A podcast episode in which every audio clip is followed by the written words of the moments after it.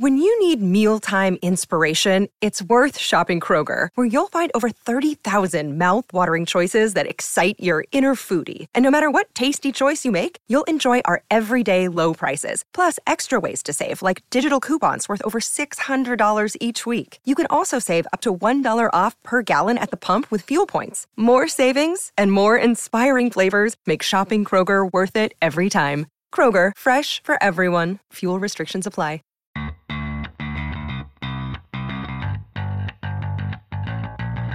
Coming to you live from downtown Detroit, this is Benzinga's Pre-Market Prep.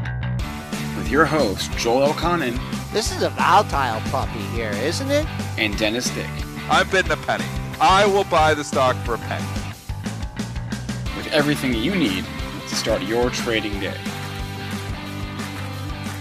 Good morning, everybody. Welcome to this Friday edition of Benzinga's pre-market prep. Spencer Israel, Joel Elconin with you this morning. I wonder what we're going to talk about. Earnings, earnings, earnings, earnings. 159 earnings reports after the close yesterday. Another 90 earnings reports this morning. So a lot to get to. Obviously, the big guns: Apple, Facebook, Amazon, Google. We'll talk about that. Uh, two guests on the docket for today. Our first guest is Harsh Kumar. He is a senior research analyst at Piper Jaffray or Piper Sandler. He is their Apple analyst. He'll join us at 8:15 break down that Apple report for us. And then at 8.35 or 8.40, we'll be joined by Jason Raznick, who's the founder and CEO of Benzinga. Before I throw it to Joel, I want to first welcome all of our listeners from the Benzinga Bootcamp.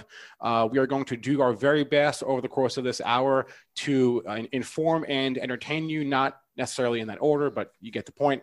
Uh, if you are a listener of the show and you want to join uh, our boot camp, you can still do that. Go to benzingabootcamp.com. Joel and Dennis will be speaking at the boot camp at 12:50 p.m.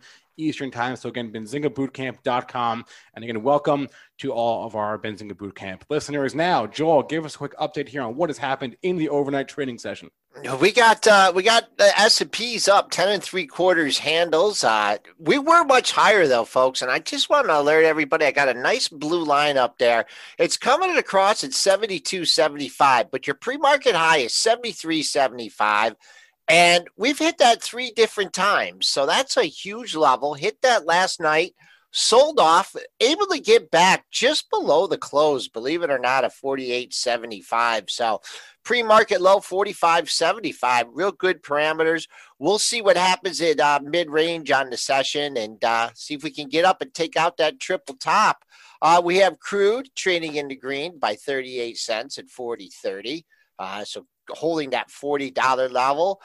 Gold crosses the 2000 barrier. Uh, current high is 2005.40, currently up $26 at 1993. Silver joining the party up 95 cents at 24.31. And uh, Bitcoin doesn't want to be left out of the rally. That's be, that's trading up $190 at 11,560. Uh, Triple D, I hope you ripped that sell button off your keyboard last huh. night because you could have gotten run over.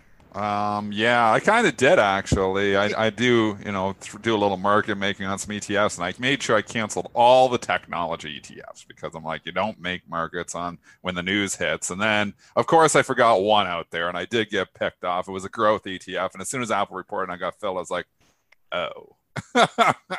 so, anyways, it's one of those nights where it's just very challenging from an arbitrage perspective because there is so much impact from three companies. I mean, you look at the big guns that were reporting, but Apple, 5.8% of the S&P, Amazon, 4.85% of the S&P, uh, Facebook, 2.1% of the S&P, and then if you look at Google, obviously that's a significant portion as well. If you go into the queues, it's even more skewed um, with the Qs. If we just break down the uh, the weightings there, Apple's 12%, Amazon's 11%, Facebook's 4%, and then Google's another 7%. So when you add all those up, 12, 23, 27, 32. so you had 32% of the index of the Qs reported last night just on those top components.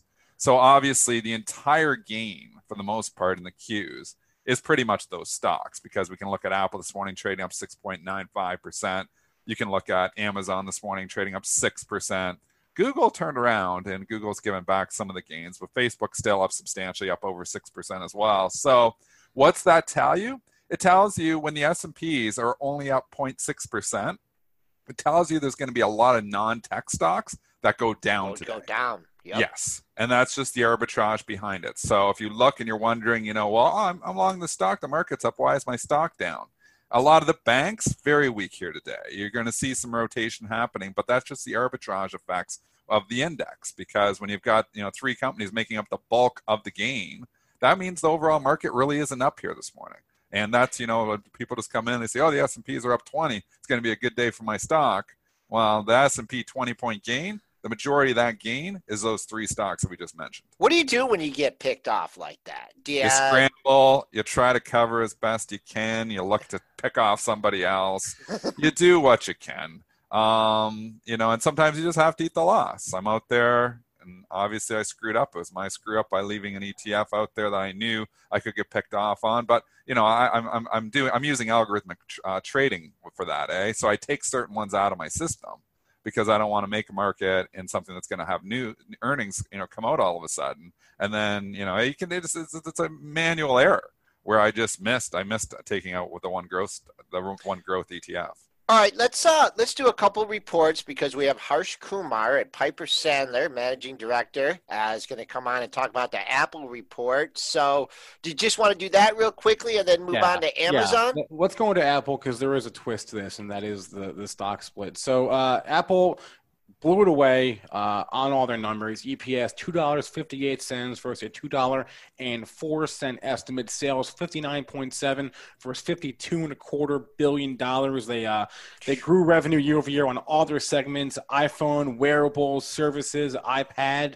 Um, a Mac, I mean, they just blew the numbers away. And then I mentioned that stock split, a four for one stock split effective uh, of the August 24th close.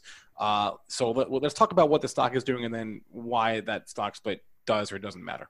I mean, the stock split matters, and it's been a while since we see, saw stock splits. So obviously, the investors are going to buy it hand over fist. I mean, from a mechanics perspective, it's not like you're getting more money because of splitting the stock. But right. people think stock's going to come down to 100 bucks. It's going to, you know, now more people are going to buy it with fractional shares on Robinhood. You wonder if that's even an issue. But yeah. in any regard, stock splits are always perceived positively up 7%. I'm not surprised. New all time high here for Apple. I'm still long Apple in the long term portfolio. Like I said, not selling it.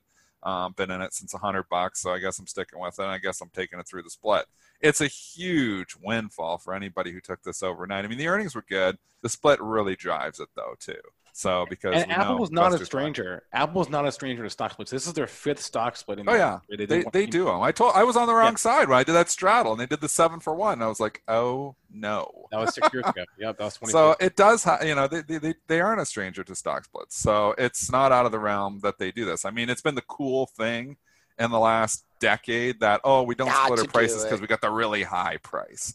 So you know that you look at Google and it's trading, and although Google did do a split fifteen twenty seven, I mean uh, Tesla obviously trading up at fifteen twenty five, Amazon trading up at three thousand. You know Warren Buffett was the first person that said stock splits are useless because um, you know it's just it's accounting and they got to go through it all, and it really doesn't add any value to shares to shareholders. But then Berkshire Hathaway, Burke.A, does have the Burke.B listing. So yeah. Warren kind of gets it too at the same time. So in any regard, and Burke.B did split a number of years ago too. So Warren has even gotten on the split train to a certain extent, but you don't see as many as he used to. Okay. And there's a great question from the chat about yeah. uh, does this affect uh, SPY? Well, yes and no. It really affects. It won't affect uh, SPY. It, it, it will affect SPY as it relates to the diamonds, the DIA, right? It won't affect SPY at all. It will affect diamonds. No, no it but affects it, SPY zero. It affects right, diamonds. Right, okay.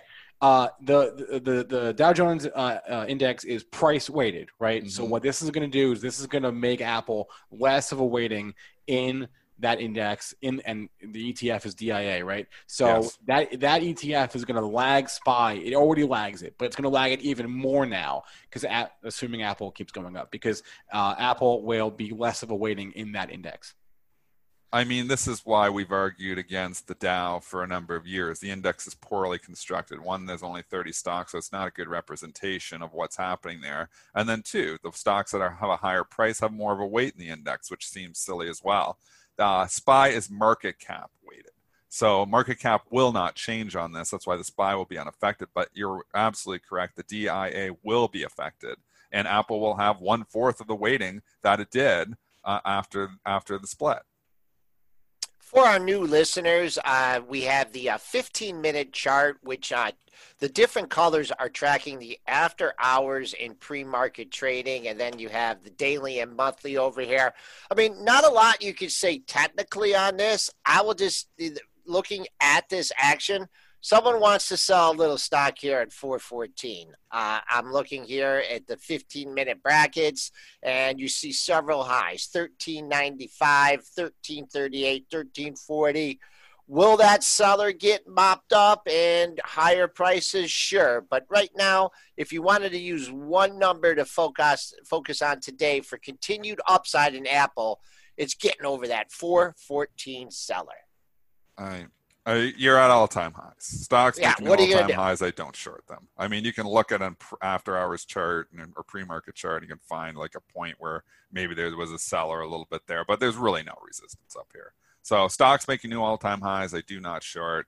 Um, with that being said, am I chasing it up? You know, 27 points here. No, again, the name of the game is buy the dip, sell the rip. So if you're in it for a trade, maybe book the gain. I'm in it for a long-term investment. Yep. It's paid to hold Apple. Um, there's not a lot of stocks that I just hold forever. This is one of them. So it continues to outperform the market. All right, let's uh, let's go to the other big dog there with uh, Wait, which one? There's, an, there's another So one. many big dogs.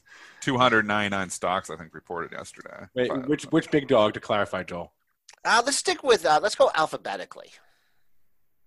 Amazon? Okay, so Amazon. Does that mean Amazon? I had to think- Joel's trying to confuse. to It's eight o'clock in the morning, Joel. Oh, I don't want to sit here and have to rank all of the uh, tickers. So I'm going to go Amazon because it is an A. So I'm assuming that's alphabetically. Yeah, I, I had to think about that for a second because I was You like, guys, is, is he talking guys Eight about o'clock in the morning. He's You're trying not to too sharp questions today. What did, go drink Trick your coffee. questions. Gosh, we got all Well- these new listeners, and you're. Hey, anyway, anyway, go ahead. Give us Amazon. Amazon numbers Q2 EPS ten dollars and thirty cents is what they earned per share last quarter. That was double a year ago, or almost Yeah. double a year ago. Sales eighty eight point uh, uh, 0.9 billion versus 81 and a half billion. That sales number grew. We said yesterday on the show that they were expected to grow 30%. Sales grew 40% year over year. They did give some Q3 sales guidance. Surprise, surprise. It was above the estimate. Pretty much nothing bad you can say here either. Uh, we, we knew you knew it was going to blow it away. It was a matter of was it all priced in or not. Apparently, it wasn't. It was a real blow away. I mean, like we said, me and Joel, we got Amazon show, packages showing up on doorstep three times a day. So up 189 points. I am long Amazon. I stay long Amazon. It is like Apple. It is now a part of the core of my long-term investment portfolio. And people who say Amazon are overvalued, when you look at it to sales, it's not crazy.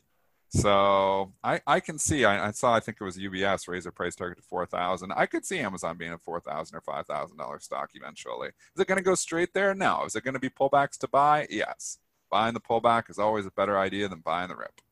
Uh, that initial spurt here, just uh, after shortly after the number came out, you got to uh, 32.62, and now just kind of hanging out at 32.40, and uh, 32.40 was a prior daily high right here. So, I mean, right now that's where we're pausing 32.40.58. So. I couldn't, I really couldn't be an aggressive buyer between 3240 and 3260. I mean, that's a pretty wide open area. It looks like you're finding mild intraday support here or pre market support at 3220. Uh, still off the old time high. I don't know if we're going to see that today. That's up at 3344.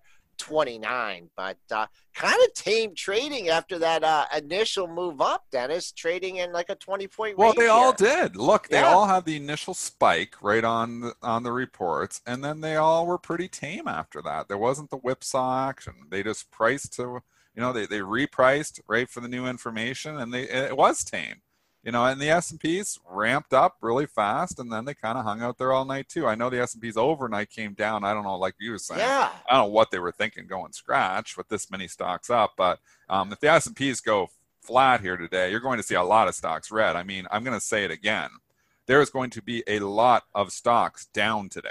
You're up 18 points here. It's not enough to make up for just these tech gainers in themselves. So, like, I'm looking at my filter and I see just a ton of stocks trading in the red. And, you know, some of these are earnings, but some of these have, you know, just no news at all. And think about the QQQ components. We've talked about this trade before, too. When you have there's 15 to 20 components of the QQQ that are really not tech stocks. Those are the ones they'll probably pick on. So Starbucks, you're wondering why Starbucks is trading down today? It's part of the QQQ, and it's definitely not a tech stock. So if they're looking to sell something to make up the difference, it's going to be a Starbucks. It's going to be a Kraft Heinz KHC, which is another one which is in the QQQs. People think the Qs are just 100 tech stocks. Kraft Heinz is in the QQQ. Why it's in there, I don't know, but it is. Mondelez is in there, MDLZ. Um, and you've got other ones that are in kind there. of Monsters in there. Monster Beverages in there, MNST. It's probably going to be down today. That is why, you know, there's obviously, you know, that play, and I do that from the arbitrage perspective too. When you have the techs just leading the charge and Qs aren't up really that much more than what, you know, is made up of those three stocks, you know, it makes you, you know, think there's going to be other stocks that are probably going to be down. CSX is in the QQQs. It's uh, it's a rail. It's in the QQQs. It's probably, at least unless you know we see a collapse in the price of Apple, Amazon, Facebook, Google. I would think CSX probably opens down today, despite the S&Ps being up 19 points, and that's just understanding the arbitrage effects. All right, let's bring on our first guest here, uh, Harsh Kumar. He's a senior research analyst at Piper Sandler. Harsh, uh, thanks for joining us. What was your first reaction to the Apple report yesterday? So we were thrilled with uh, what we heard. Of course, there was a very nice beat in the quarter itself. Uh, the company didn't really guide uh, at all, but I don't think that's a problem. What I really like here is the fact that they're getting a complete benefit from from work to home, distance distance learning opportunities with the Mac and the iPad. Uh, but then what was really interesting was that the iPhones grew two percent. That hasn't happened in a long time for the for the June quarter to come through like that. And I think if you think about it, uh, the iPhone is, or any phone for that matter, is a very productive device. You have your laptop as a number one productivity uh, device, and then right after that is your phone. And I think the phone is getting some benefit from that.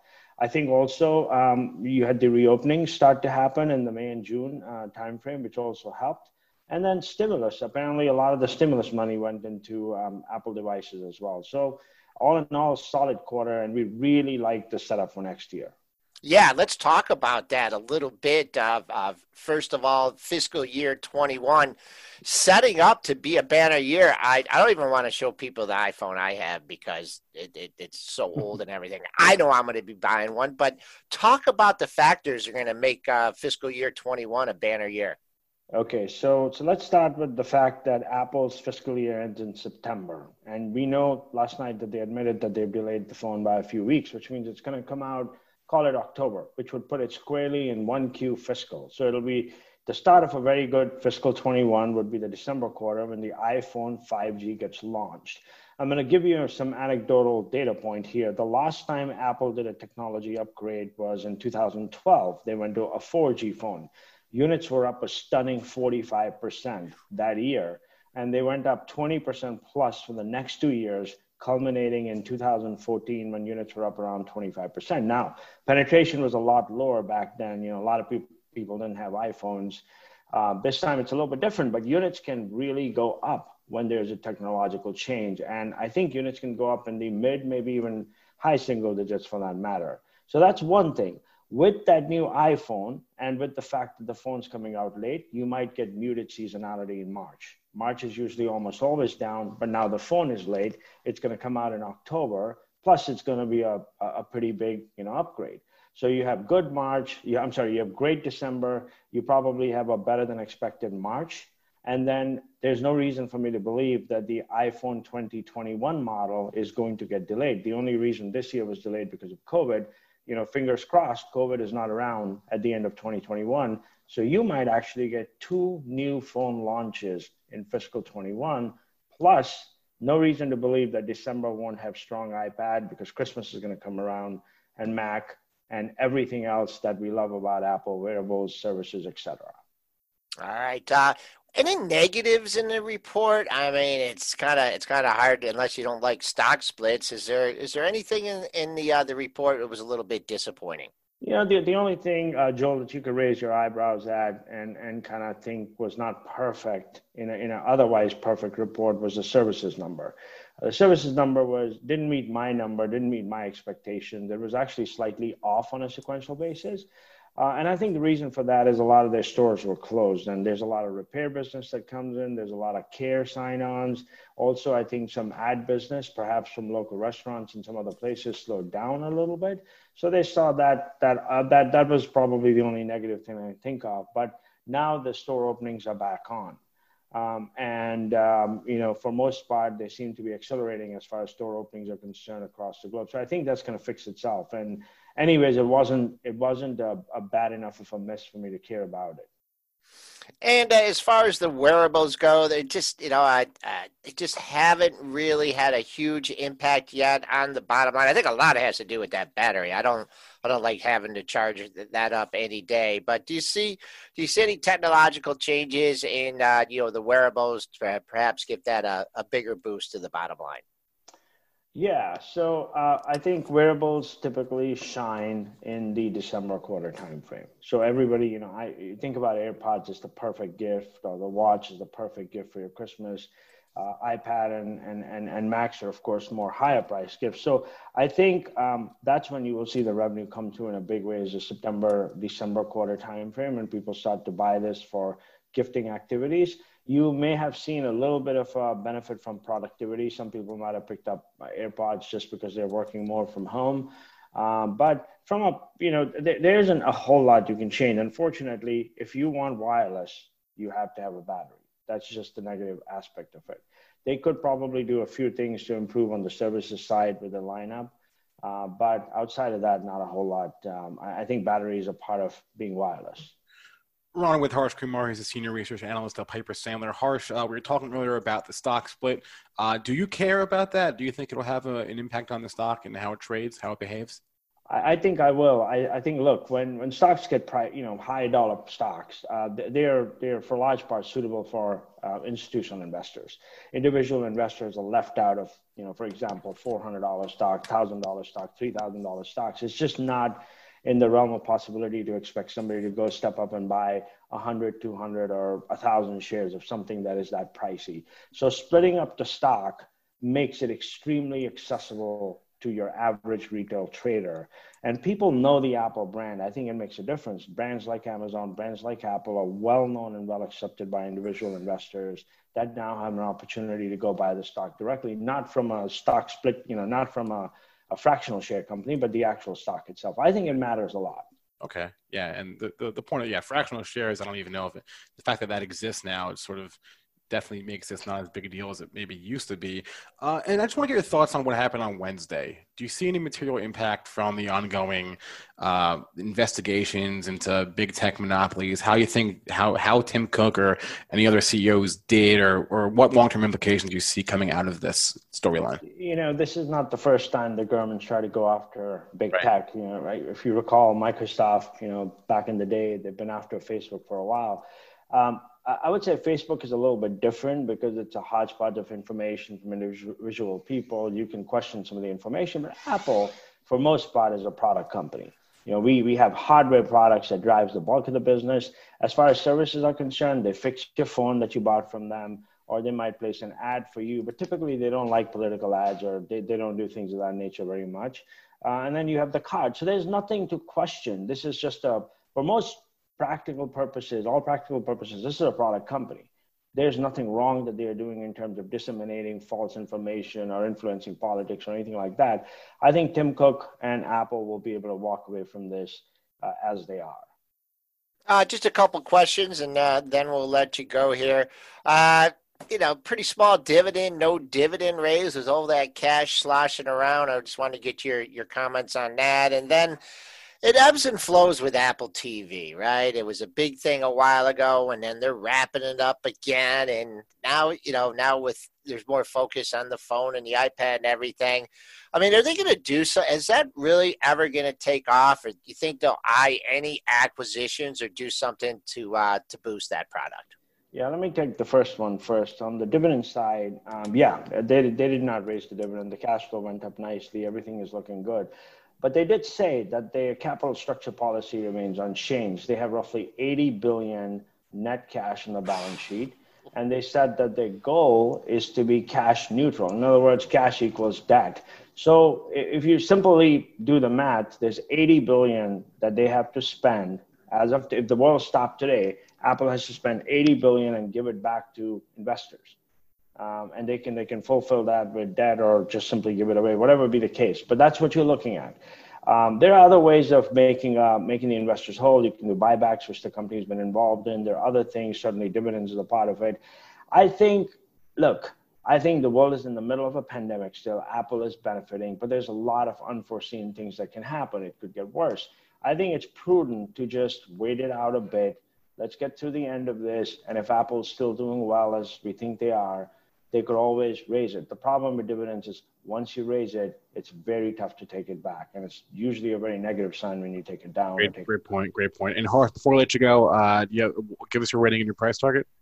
Yeah, so we love the stock. We just went to four hundred fifty dollars. Uh, we love the stock. Like I said, we love the setup uh, going forward next year and we don't see anything stopping. Uh, the productivity tools, iPad, Macs, phones should all do really well. All right, Harsh Kumar is a senior research analyst at Piper Sandler. Harsh, thanks so much for the time today. Thank you. All right, let's keep on going on this earnings parade, guys. Let's go with we did Apple, we did Amazon. Let's go to Facebook here. Uh, Facebook had earnings, of course, uh, last night. They were supposed to be on Wednesday, recall, but they had to move it. They moved it to uh, because of the, the congressional hearing. I'll give you the Facebook numbers here. Q2 EPS a buck 80 versus a buck 39 per share. Sales 18.69 billion dollars versus a 17.4 billion dollar estimate. So they blew away the EPS and the sales estimates. Uh, what do they say? Uh, daily active users for the quarter grew 12% year over year. Monthly active users also grew 12% year over year. Uh, advertising revenue uh, over 18 billion dollars. It's it's making a new all-time high, but barely. So you got to keep that 250 level in mind. If this thing starts to you know get to a point where it's it starts to fall below 250, Good then you think, okay, well maybe we're not going to make a new all-time high. And then that becomes major resistance. Where you know Apple is, is very much clearing it, and you know it, would take you know Good a landslide or some the company saying something for it to get back under 400.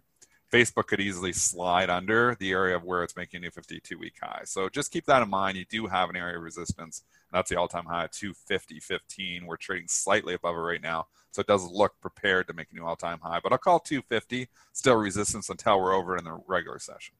Uh, initial spike, you know, after a little digestion, went to 254. Uh, just hanging out here at 251.75. Looks like you're finding some mild uh, intra uh, pre-market and after-hours support at uh, 247 and a half, 248 area. I don't have my options platform up, but I don't know what people paid for that 250 call and uh, don't know what the open interest was either. But uh, what we talked about yesterday was CC Legator, you know, as far as you know, people like using their options positions to trade around. Uh, you could see a lot of that, you know, maybe a pin at 250, but 254. Uh, that stands. That's the after hours high in Facebook, new all time high. It's the only one of the big guns that I don't own in the long term portfolio. I had it there for a while, but I sold it at the back there during COVID, and obviously that was a big mistake. So Google.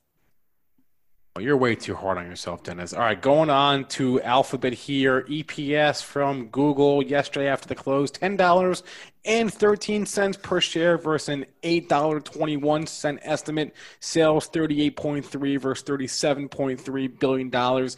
They also added. Uh, $28 billion to their buyback program. So they announced uh, buyback of $28 billion to go with a massive earnings and sales beat. This one went to the uh, has went to the red, so this is one that actually has given back the gains. I do have this in the long term portfolio. I've been in it for uh, probably seven or eight years. I'm averaging at 250 bucks. So I'm not selling it. Um, I don't know. You have support down at 1500. You know, where you see dippers come in. It's somewhat concerning that it's given back the Yeah. pre-market gains. That's always. I never like to you know jump in a stock that you know was up substantially. Now it's went to the red. That's a red flag for me always as a buyer. But you know, as a trade, I think you got support around 1500. Yeah, yeah, pretty clear support there. I was just gonna, I'm looking at the dailies here, and uh, the low from yesterday came in 1492, 22, 1501, 1497. Just a lot of, a lot in that area. So very important uh, for it. It's uh, still 2750 away from that pre-market low. Didn't even get near that area. So 1500 uh, major uh, major support, and then on the upside, if you want a little reset here, and you you know you don't think you're going to get up to that all-time high, uh, a pair of highs at 1570. Uh, this was back just on the 22nd and 23rd, and then a little bit even if you're looking for a little a target below that. Uh, 1540.97 was uh, Monday's high. So Google lagging a little bit here uh, this morning. We go to Pinterest because this was- Oh, is- yeah. everybody's You read my talking. This is the mover. You read my mind, Dennis. This is Uh, unbelievable. Woohoo! Unbelievable move. So Facebook is up seven percent this morning, and they're being outshone a lot by Pinterest, which is up Yes. thirty-six percent, Wow. thirty-five, in somewhere in that 35, 36 percent range this morning on their earnings. They'll give you their numbers, adjusted EPS. They did lose seven cents per share, but they were estimated that they would lose 13 cares? cents. So they they beat the estimate. Sales 272 versus 251 million dollars. Here we go. Active users, global monthly active users grew 39 percent on a year-over-year basis. 39 percent. I'm mad at myself. I've wanted to own this stock. It gave. I actually did have it a couple times, and then I, I scalped on it in, in the swing trading portfolio. But I always wanted it as a long term investment, and now it's gone. But just think, this is one of those logic trades. What have people been doing in the last quarter? They're sitting at home playing on their phone. They're probably like, "Oh, this Pinterest thing's pretty cool." So you know, you're all stressed out with COVID there, and you do the mind-numbing exercises of just flipping through and look, and that's from Gene Munster, the mind numbing thing he says. You know, you're flipping through, you're in social media, you're flipping through, flipping through. Oh, look at this. Oh, I'll pin this over here. Oh, look at this kitchen looks pretty good. Oh, I want to paint. You know, let's go look at some paint colors on Pinterest. I mean, so logic says that they would have, you know, blown it away, but I didn't think about it. You know, it's hard to think about all 6,000 companies all the time. And on a day like this, you're focused on Facebook, you're focused on Amazon, you're focused on Google, you're focused on Apple and Pinterest just slides right under the radar. And looking back in hindsight, capital is obviously 2020. This should have been an easy call if those average users would have flown, and they did. So congratulations to who thought of that. Um, obviously, it's easy to think of it after the fact, but um, egg on my face for not thinking of it.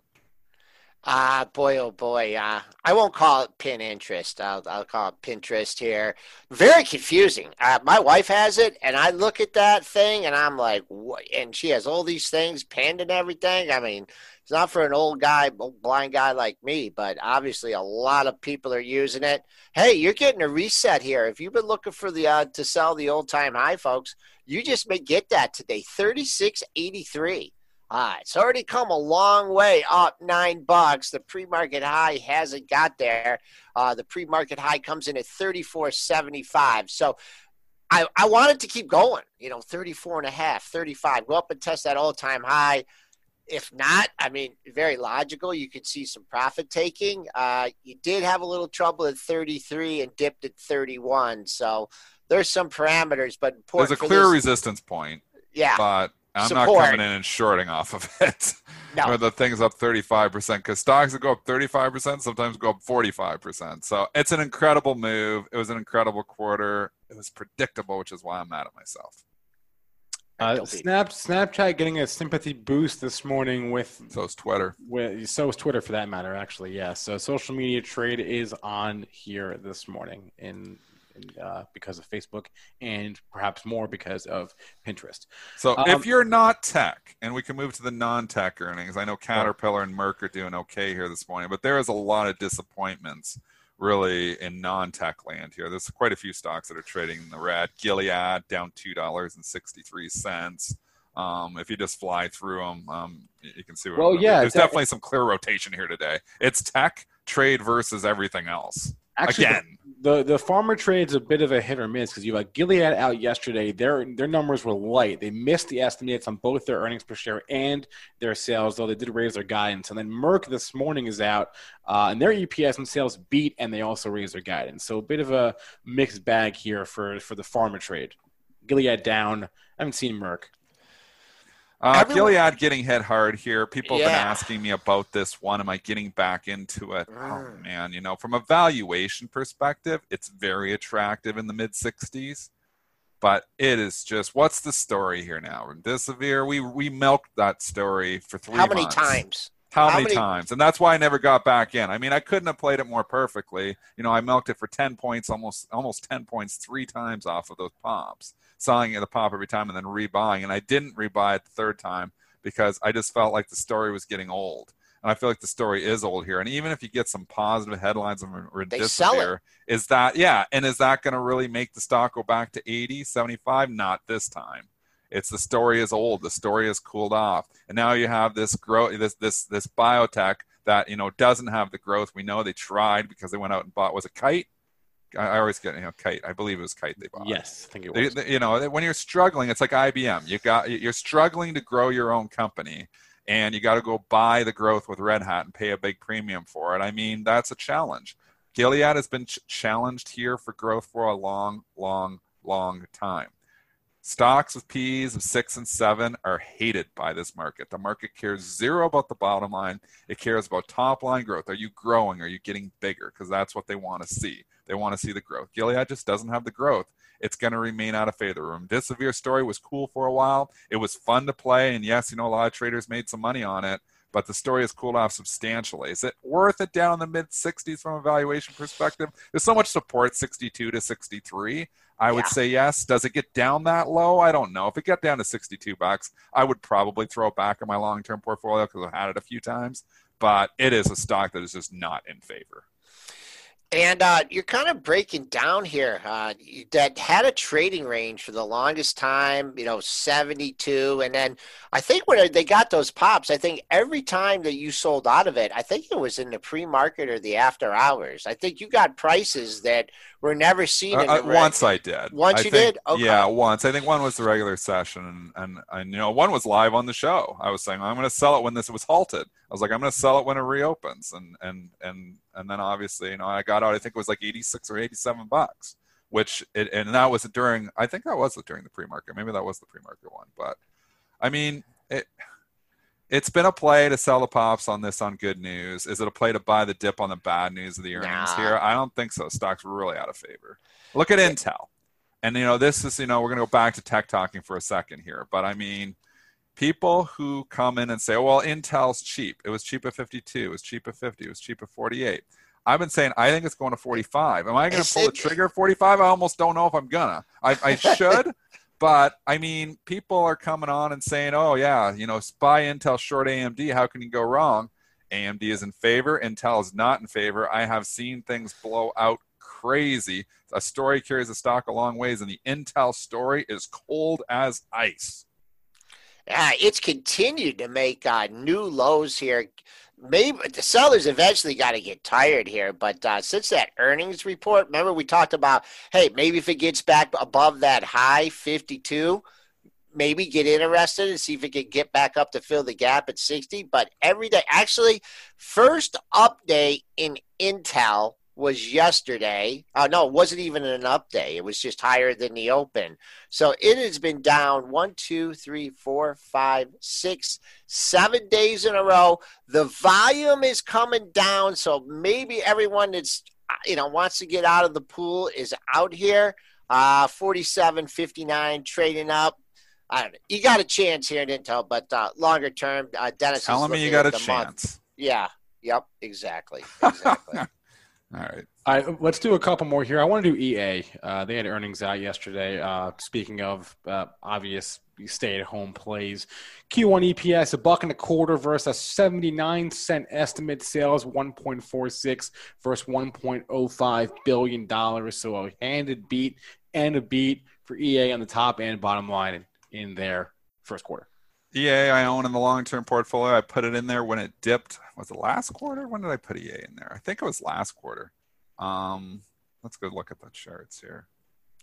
Uh, was it last quarter? Yeah, I think it was on, in April. And I was just like, the gaming's not going away. And they had a pretty good report, and they hit the stock for six bucks. I was like, that's silly. So I bought it, I think 114, and I've had it ever since. Um, it's 141 here now. Is gaming going away? No, no, I don't think it's going away. And I do think EA. How far are we making new all-time highs? Not no, quite. we're not. I just looked at that. 151. That, I think yeah. eventually makes all-time highs. I'm holding on to my EA. One, yeah. Well, dude, this one's uh, pretty quick here. Uh, one, 142. Uh, you had on your daily chart. You can see basically three highs in that area: 41.99 uh, 42.31, and then 41.58. So 142 uh, for a continued upside here. You want to see buying this off the open 142 bid and keep on going. Not holding 142. Uh, some ground to get back here. Uh, if you're looking for the top of yesterday's range for a gap fill, 138.84. But that's a quick, uh, quick rundown on EA.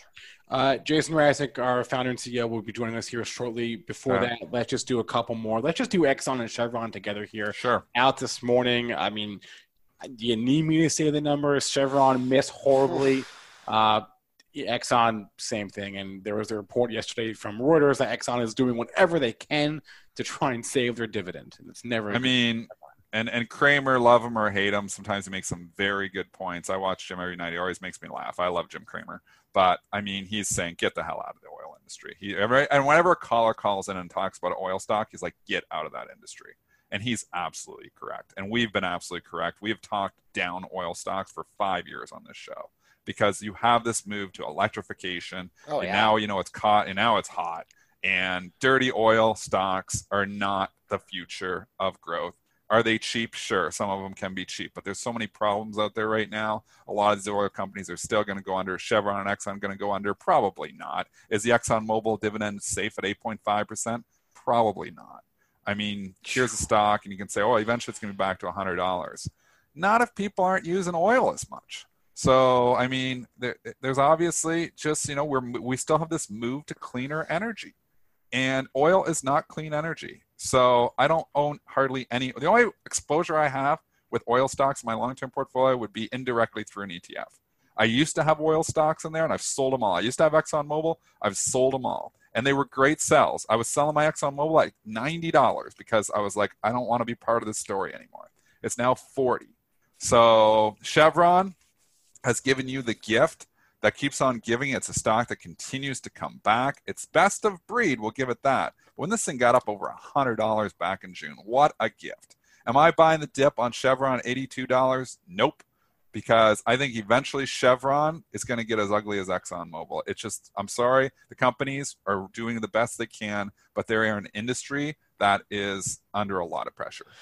And just think, oil's gone from negative 40 to 41, 42 and these stocks have gone nowhere. I mean, it, let's stop though. That negative thirty-seven. Right, people are saying right, that's like, BS. I, it was uh, never oil was never minus thirty-seven dollars. It was that one contract that was just screwing it, it people that couldn't take delivery. It was on paper, but not in reality. It wasn't. It wasn't because you had to look at the. We had already rolled on the futures contract. We were already trading the next contract.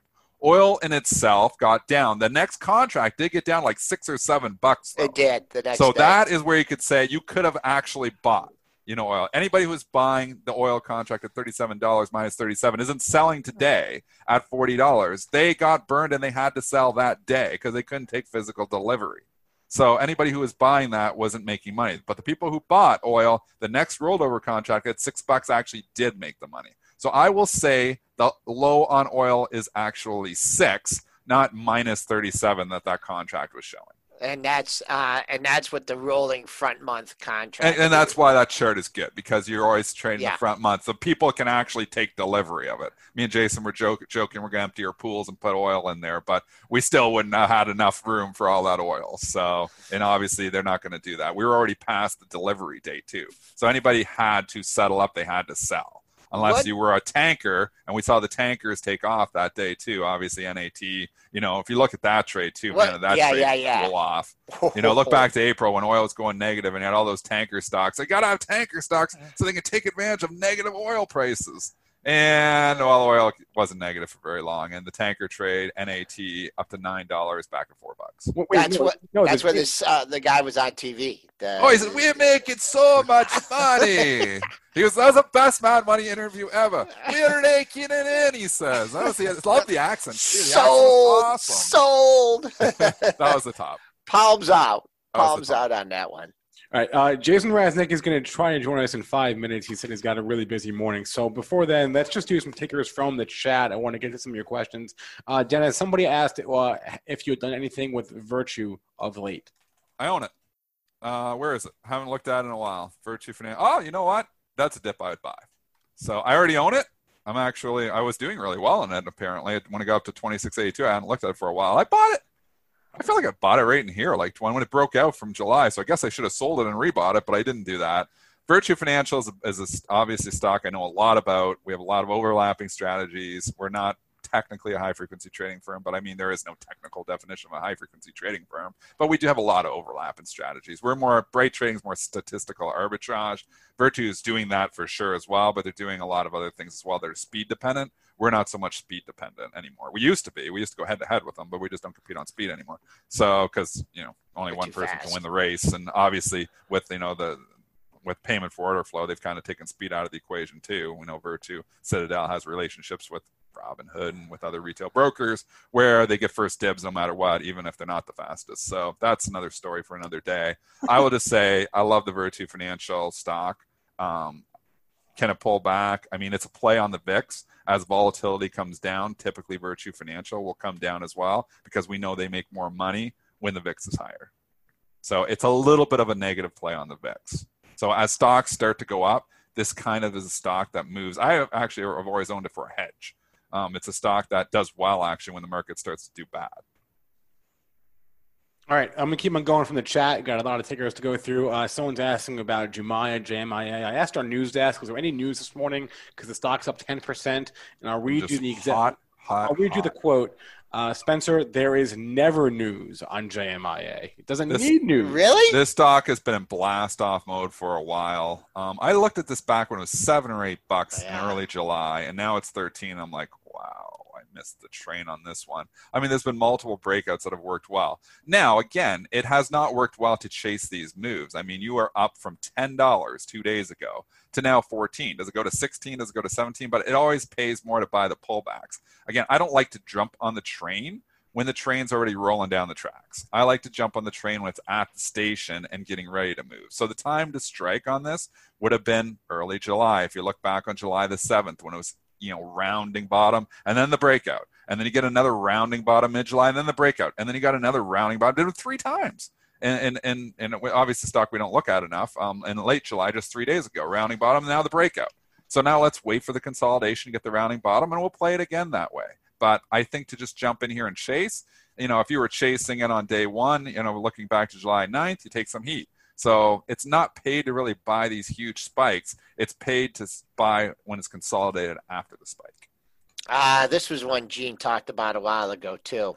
Uh, when we had him on on, uh, on one of our specials, got up to 1466 uh, at uh, around 5 a.m. this morning. If you were up, now trying to hold 1360. So if you're looking for a potential target, uh, based just based on the after hours trading, 1466. Uh, Keep someone, going these tickers. Pound what? them out. What? Pound out the tickers. Okay, yeah. And before I do that, I want to remind everyone hit that like button, hit that subscribe button. We appreciate that. Let's go to uh, DraftKings. Someone wants to know if, if DraftKings is a sell here. DraftKings is a play on the sports. So we're going to get the NHL playoffs coming this weekend. You know, sports are trying to come back. What's going to happen with the Major League Baseball? We still got the Marlins quarantined. I mean, there's stuff going on there. Is baseball going to end prematurely the season? I don't know. I don't know the answer to that. But I can tell you if obviously, you know, sports all of a sudden Major League Baseball says we're shutting down the season, DraftKings will get killed. So there's headline risk here. With that being said, as sports keep coming back on, as NHL playoffs come back on, you know, today maybe it's predictable. NHL playoffs coming this weekend, that maybe DraftKings would catch a little bit of life ahead of that. And it did. And obviously helps that the tech stocks are all trading higher too. So it's getting a lift. Do I want this thing? I, I, have I've got the LCA. I've, I've felt, and I've talked about this before, and LCA has been an absolute dog. I put it in there. It's been terrible uh, investment so far. I'm averaging from about 13, 20. It's 11. So I'm not down a ton in it, but you know, I was up a couple of times in it and it just keeps coming back down. This is also a play on sports. So I think um, I, I like LCA better than DraftKings, but from a valuation perspective, but you know, that hasn't worked so far.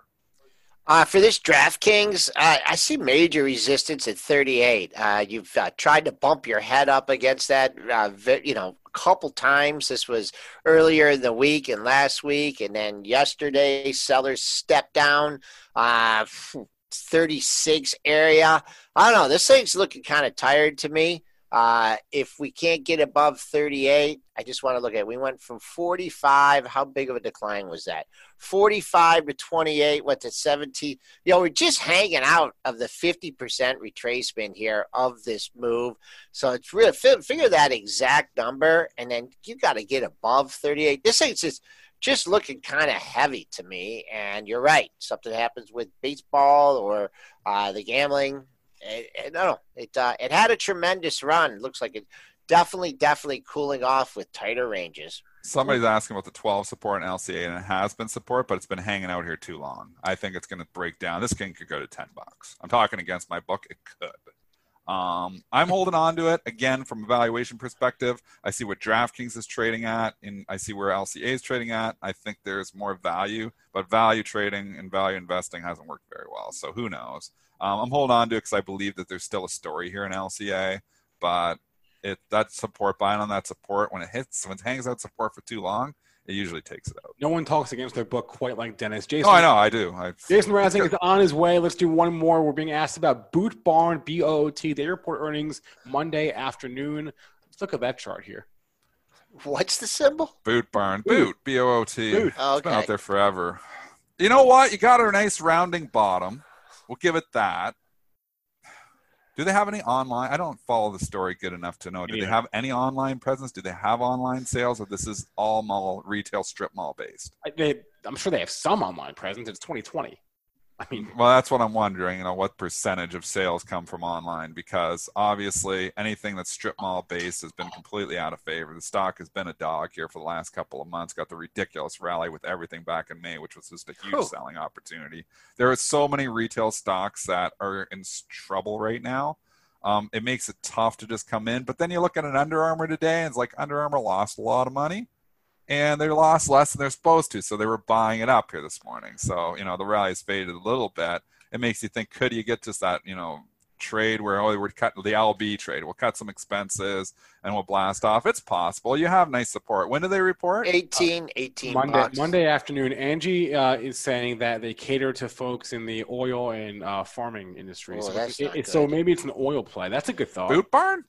Yeah, she's uh, they they're they got they're, big boots. Their clientele. You know what I would say? Um, I would say just a one big fundamental thing working against this stock, and uh, who's buying new shoes? I mean, you know, you're you're at home, you're walking around barefoot and socks and everything who needs new shoes? So fundamentally, I don't like this stock. Uh, great support at 18. So as long as hold 18 has a chance, right? Yeah. Long consolidation between 18 and 20.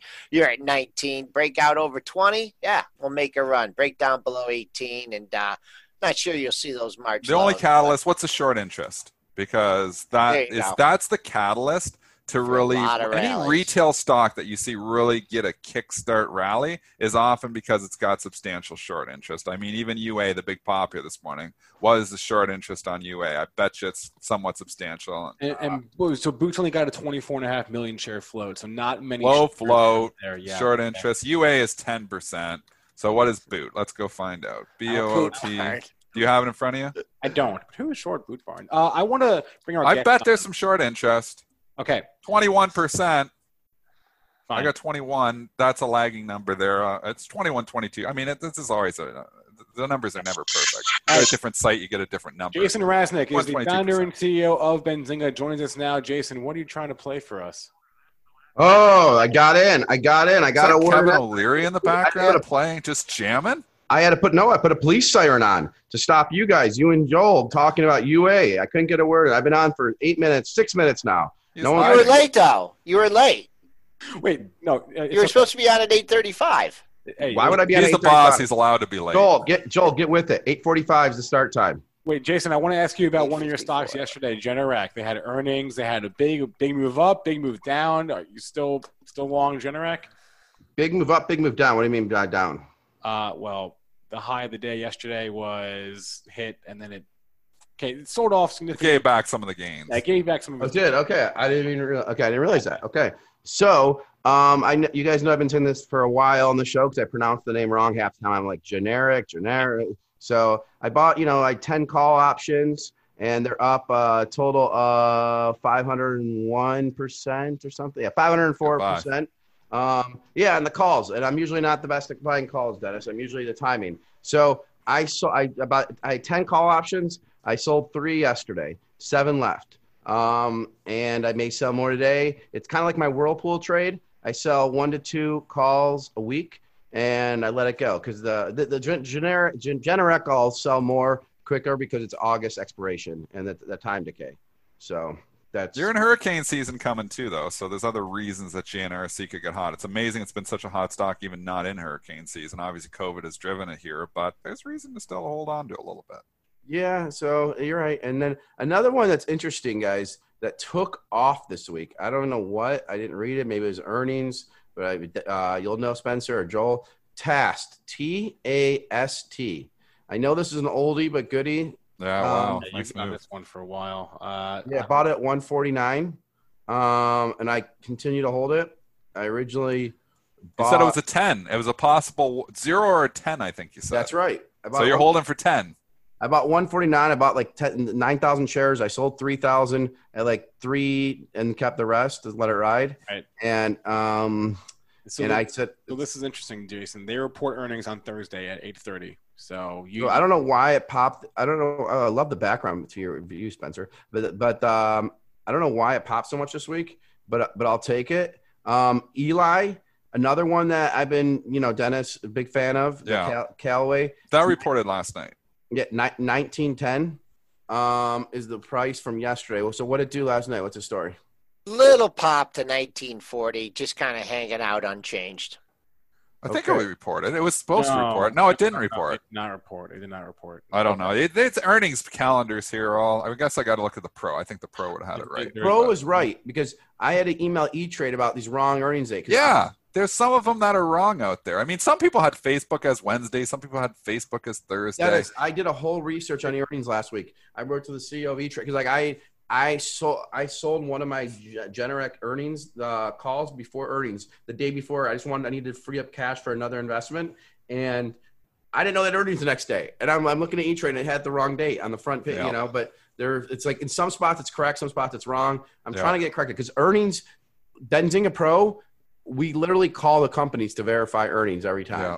We and right now, Benzinga Pro has an August the 14th, but it's unconfirmed, meaning you haven't called the company yet for this one because it's 14 it's an- days out. So they will probably probably call soon. It's an approximation based on previous. It's a pro- it- it- yes, he's right. Spencer's approximation. Another one that did well for us guys, uh, PII Polaris Yeah, Um, killed it. had a good week, and so I still own like DOO, like the three O's. I own Wayfair Call still. I'm not selling my Wayfair is August 21st expirations. What's funny on my Wayfair is I didn't buy them too cheaply. I was down like 40, 60% on them. Now they're up like 80%. The thing with call options, when you're down a bunch, you get pissed. I should have bought more, obviously, but I didn't. Um, I'm excited for Yeti's earnings. I don't think they're, I think they're coming out um, August 6th, I think, but Let me look. uh, YETI, I'm still long. Um, and um, Yeah, they're August 6th before the bell. yeah, we have it confirmed too. That's- August the 6th. what Wednesday? okay, and I'll get to Thursday. Twilio in one second. Thanks for the question. Um, but um, the other one um, that oh yeah, uh, big Fi- big five sporting goods had They another he- heck of a week. So the, the people in this room, you know, Benzinga Pro users are making a lot of money. You know, Dennis Joel Spencer Raz fans are making a lot of money. Hopefully, that's what I, that, that's what There's I been some good calls. You've had some fabulous calls on this show here in the last three months, there, Jason. So, you know, what, the the one thing I just ask is, you know, what do you do when you get a trade? Because a lot of these have really worked for you. How do you manage them when they're not working for you? It's a good question. So like VSTO at first wasn't working for me. It was down when I bought it at like 10, 11 or whatever went down and now it's at 1691. But the one that really wasn't working for me, and I was down um, a boatload, and then it, like, okay, here's one right now that's not working for me because the other ones I was going to say sort of came back. Yeah. But um, the one that's not working for me, and you guys know it, is Delta. Um, I bought October calls. Okay, guys, I bought October calls like 38 strikes. Well, that thing is down, I don't know, 70%.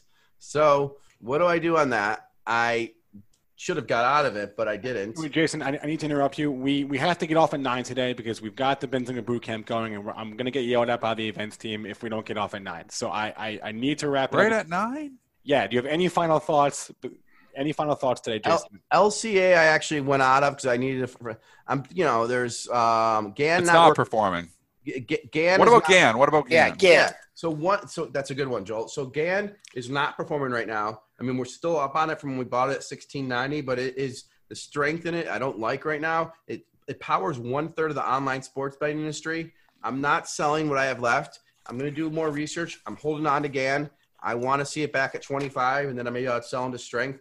Um, I, I want to bring the CEO on. So, Mitch, make sure we have the CEO on the pre-market show, and then Twilio. Sorry, real quick, Twilio. We'll bring Jeff Lawson on too, the CEO of Twilio. I like Twilio. I'm an owner of Twilio. Remember, I like to invest in the thing behind the thing, the thing behind the thing. Like that's what we want to invest in. So I like Twilio for that thing. Has it run a lot? Yes. There's reasons for it. And I'm not betting against it. I bet one time I sold it early and it was a mistake. And Dennis and Joel know the trick for that is put that stock in your long-term account and don't look at it. And that's what you have to do. And I looked at it and I screwed up and I had to rebuy it. I sold it at 110, rebought it at 170. All right, for those of you on our boot camp, click the Watch Live Summit in Hay Summit to go to the next part of the program. Thanks to our guests today, Jason Raznick and Harsh Kumar. If you're not in the Ben- Benzinga Boot Camp, you want to go, just go to benzingabootcamp.com. Joel and Dennis are speaking at 12.50 p.m. Eastern Time. Please remember all the information on our show is meant to be used as informational purposes and not for investing or. Sorry for being late, guys. Love you. Hey, we're Love done. you. I'm wrapping. Everyone have a great rest of your day. I Love y'all. Have a great day. At Grand Canyon University, we believe in equal opportunity, and the American dream starts with purpose. Whether your pursuit involves a bachelor's, master's, or doctoral degree, GCU's learning environments are designed for supportive networking and collaboration. With over 330 academic programs, GCU provides a path to help you fulfill your dreams. The pursuit to serve others is yours. Find your purpose at GCU. Private, Christian, affordable. Visit gcu.edu.